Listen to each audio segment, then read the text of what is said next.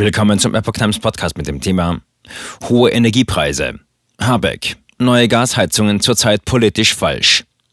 Ein Artikel von Epoch Times vom 1. März 2022. Im Vergleich zu seinen europäischen Nachbarn ist Deutschland besonders abhängig von Gas und Öl und Stromlieferungen. Auf den Einbau neuer Gasheizungen sollten Verbraucher deshalb lieber verzichten. Wegen des Kriegs in der Ukraine will Deutschland seine Gasabhängigkeit reduzieren. Dazu sollen Verbraucher nach Ansicht von Bundeswirtschafts- und Klimaschutzminister Robert Habeck auch ihren Teil beitragen.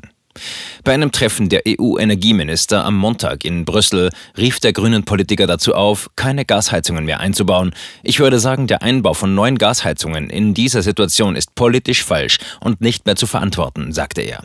Deutschland hat eine höhere Abhängigkeit von Gas, von Öl und von Kohle als andere europäische Länder. Daraus ergebe sich die Verpflichtung, sich schnell davon zu befreien, so Habeck. Preise dürften weiter steigen. Angesichts des russischen Einmarschs in der Ukraine wird befürchtet, dass Gaspreise weiter steigen oder Russland Gaslieferungen in die EU ganz abbrechen könnten. Habeck wiederholte, dass er Atomkraft und Kohle nicht als Lösungen in einer solchen Krise sehe. Für Deutschland kann ich sagen, dass Kohle und Atom keine Alternative sind, sondern die Situation gerade in der Ukraine zeigt uns, dass es die falschen Energien sind, so der grüne Politiker.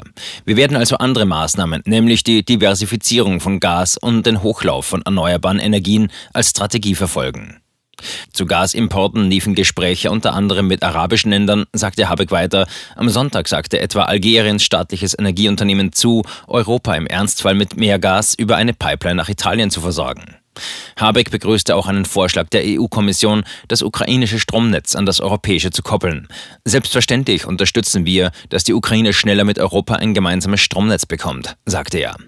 Allerdings müsse sichergestellt werden, dass das ukrainische Netz nach europäischen Standards sicher sei und robust gegen Cyberattacken.